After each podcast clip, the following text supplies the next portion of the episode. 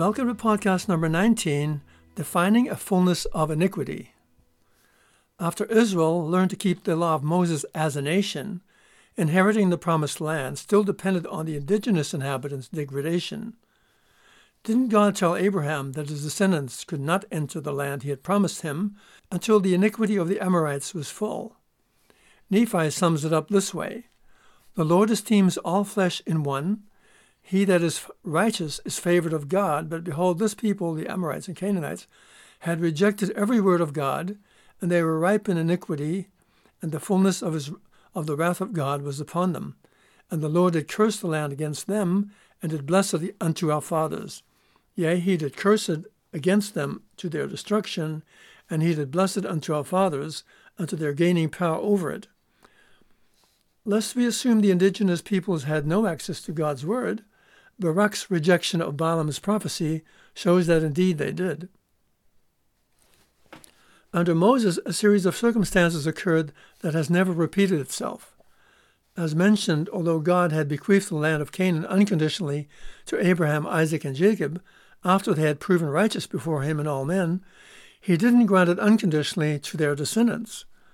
Rather, the land was a blessing predicated on their descendants observing the law Moses had received from God. Under the terms of the covenant God made with them at Mount Sinai, to which all Israel consented, all were obliged to keep the law or they could not be blessed with the land. Covenant blessings, moreover, weren't limited to a land of inheritance, but extended also to the people's prosperity, to the increase of offspring, and to divine protection, blessings similar to those of Israel's ancestors. Simply being the descendants of Abraham, Isaac, and Jacob, in other words, never qualified a people to take possession of the land. They themselves had to obtain it, and God's covenant provided the means. Not only that, but according to the terms of the Sinai covenant, which is a collective covenant, a collective contract, not an agreement made individually as with Abraham, Isaac, and Jacob, Israel could not inherit the land until the people observed the law of Moses to a man. Because Israel was, was now a covenant people, God's servant and son, all were obliged to keep the covenant's terms. Those who recanted or pursued a different course perished in the wilderness. Recall that it took 40 years to get Israel to the point that it could take possession of the land. Only then was the holy war justified, if indeed one may call it that, which consisted of a prophet, Moses, appointing a military leader, Joshua, to lead the land's conquest. Following any other course would have put the nation at risk. Because so much of what is recorded in Israel's ancient history possesses the dual function of serving as a type of the future, the scenario of the Amorites or Canaanites' iniquity being full repeats itself in God's end time day of judgment. Only this time around, it is the Gentiles who are destroyed from their lands, and the natural lineages of the house of Israel, the Jews, the ten tribes, and Lamanites, who conquer them. We observe, for example, how ancient Israel's conquest of the Promised Land repeats itself in the end time reconquest of the land of America. Quote, Behold the decrees of God concerning this land, that it is a land of promise, and whatsoever nations shall possess it shall serve God, or they shall be swept off when the fullness of his wrath shall come upon them. And the fullness of his wrath cometh upon them when they are ripened in iniquity. For behold, this is a land which is choice above all other lands, wherefore he that doth possess it shall serve God, or shall be swept off, for it is the everlasting decree of God. And it is not until the fullness of iniquity among the children of men that they are swept off. And this cometh unto you, O Gentiles, that ye may know the decrees of God, that ye may repent and not continue in your iniquities until the fullness come, that ye may not bring down the fullness of the wrath of God upon you, as the inhabitants of the land have hitherto done. That's from Ether, chapter 2, verses 9 through 11. Jesus adds to Moroni's warning to the Gentiles as to us and links it to their rejection of the fullness of the gospel sometime after they have received it. At that point, Israel's natural lineages re inherit their promised lands, including the land of Jerusalem. Quote, and they, that is, the Gentiles, shall be a scourge unto the people of this land, that is, the Lamanites. Nevertheless, when they shall have received the fullness of my gospel, then if they shall harden their hearts against me, I will return their iniquities upon their own heads, saith the Father.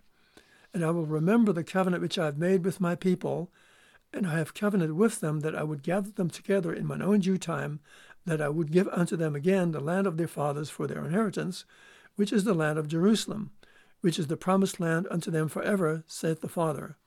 From 3 Nephi 20, verses 28 to 29. According to Jesus, those events occur at the time he raises up his end time servant, who brings forth the words of Jesus that are written on the large plates of Nephi. Quote, the life of my servant shall be in my hand, therefore they shall not hurt him, although he shall be marred because of them. Yet I will heal him, for I will show unto them that my wisdom is greater than the cunning of the devil.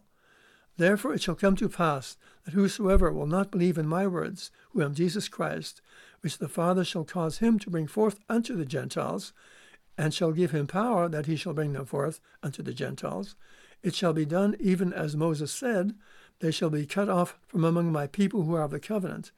And my people who are a remnant of Jacob shall be among the Gentiles, yea, in the midst of them as a lion among the beasts of the forest, as a young lion among the flocks of sheep, who, if he goeth through, both treadeth down and teareth in pieces, and none can deliver. Psalm 3 Nephi 21, 10 through 12. Jesus is quoting Micah in this passage. Quote, and their hand shall be lifted up upon their adversaries, and all their enemies shall be cut off, Yea, woe be unto the Gentiles, that's us, except they repent, for it shall come to pass in that day, saith the Father, that I will cut off thy horses out of the midst of thee, and I will destroy thy chariots, and I will cut off the cities of thy land, and throw down all thy strongholds, and I will cut off witchcrafts out of the land, and thou shalt have no more soothsayers. Thy graven images I will also cut off, and thy standing images out of the midst of thee, and thou shalt no more worship the works of thy hands and I will pluck up thy groves out of the midst of thee, so will I destroy thy cities. And it shall come to pass that all lyings and deceivings and envyings and strifes and priestcrafts and whoredoms shall be done away. From 3 Nephi 21, 13 through 19. God's end time servant, whom Isaiah depicts as a new Moses, initiates the house of Israel's gathering in a new exodus among all nations and their conquest of new promised lands that are vacated by the Gentiles. These events, therefore, are precipitated by the Ephraimite Gentiles' rejection of the fullness of the gospel after they have received it, at which point it turns back to Israel's natural lineages who gather to Zion.